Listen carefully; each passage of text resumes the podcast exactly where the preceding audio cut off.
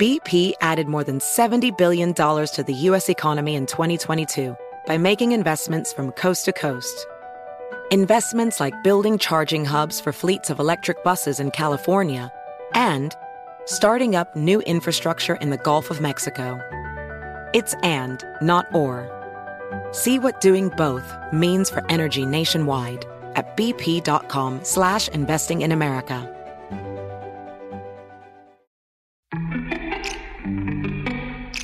Welcome to Before Breakfast, a production of iHeartRadio. Good morning. This is Laura.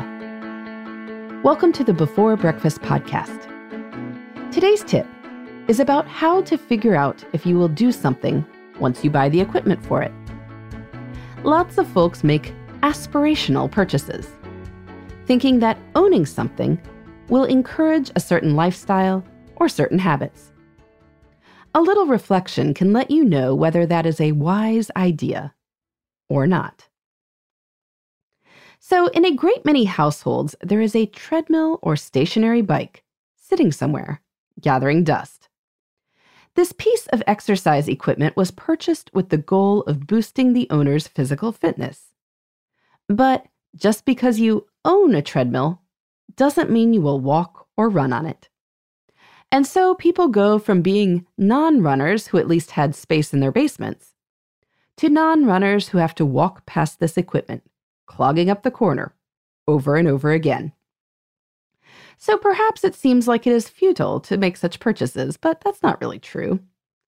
Many purchases are necessary for making habits possible. If you don't own a bike, you most likely won't ride bikes as frequently as if you do own a bike.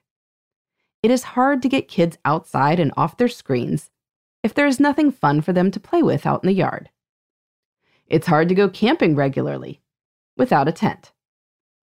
So, how do we know the difference between an aspirational purchase and one that will support desired behavior? I have a phrase that I sometimes use habit first, then buy. The idea is that if you do something somewhat regularly in your life, then purchasing the equipment will make it easier and nudge greater frequency. But if you do not regularly do that thing, a purchase will not fundamentally change who you are. So, for instance, I don't eat a lot of smoothies. I don't buy them when I'm out. I might like the idea of having healthy smoothies for breakfast, and if someone offered to make me one each morning, I am sure I would be thrilled. But since I don't buy healthy smoothies when I'm at the airport or anything like that, I probably wouldn't use a fancy blender all that often. I would walk past it on my way to grab the Pop Tarts. On the other hand, I do run. We bought a treadmill a few years ago when I was already running four times a week or so and was looking for a way to make running easier when my kids were napping or it was raining. Having the treadmill enabled me to keep up a running streak of running at least a mile every day for three years. Some stuff is more in the middle. We bought a new swing set in April, and the kids played on it a lot for the first few weeks. Sure enough, they play on it less now. However, it does give them something to play on when they are sent out into the yard, which I do fairly often. Since they have the space and time to play in the yard, having the equipment there makes the time more appealing. So I do think it's worth it. If you are pondering a purchase, here's how to think about it. First, why are you contemplating it? Is it because friends have it and they say it's fun? If so, are you similar to them or different? A family with older kids will get more use out of a fire pit than a family with toddlers. If the purchase is meant to support a hobby or activity, ask yourself how often you do this thing. If you rent snorkeling gear every beach vacation, then it might make sense to purchase some of your own to bring on an upcoming trip. On the other hand, if you usually do other things on your vacations, like hit the resort shops, but you like the idea of being a snorkeler, well, maybe try renting the equipment a few times and see if you find yourself looking forward to the next sea life viewing expedition. Then it makes sense to buy.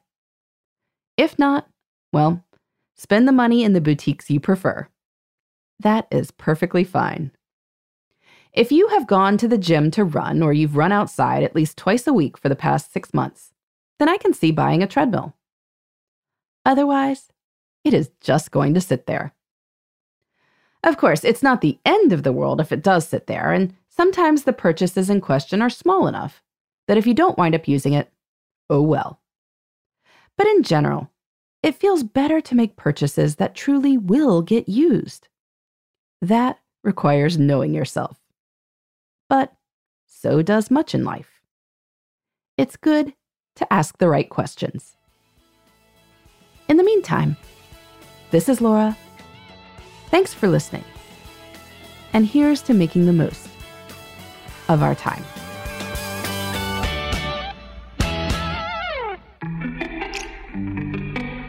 Hey, everybody. I'd love to hear from you. You can send me your tips, your questions, or anything else. Just connect with me on Twitter, Facebook, and Instagram at Before Breakfast Pod. That's B E, the number four, then breakfast, P O D. You can also shoot me an email at beforebreakfastpodcast at iheartmedia.com. That before breakfast is spelled out with all the letters. Thanks so much. I look forward to staying in touch.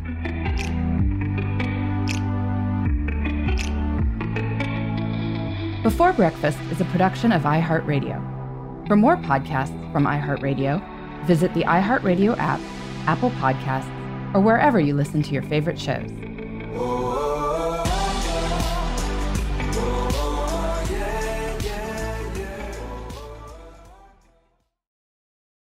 This podcast is brought to you by Natrol.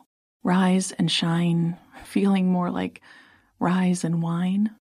Get your sleep together with Natrol melatonin gummies and conquer your mornings so you can conquer your goals. Natrol melatonin helps reset your sleep cycle. They are made with clean ingredients and help you fall asleep faster, stay asleep longer, and wake up rested and ready to conquer the day. Shop now at natrol.com. This product helps with occasional sleeplessness. These statements have not been evaluated by the FDA. This product is not intended to diagnose, treat, cure, or prevent disease. Zigazoo has made me zigzag.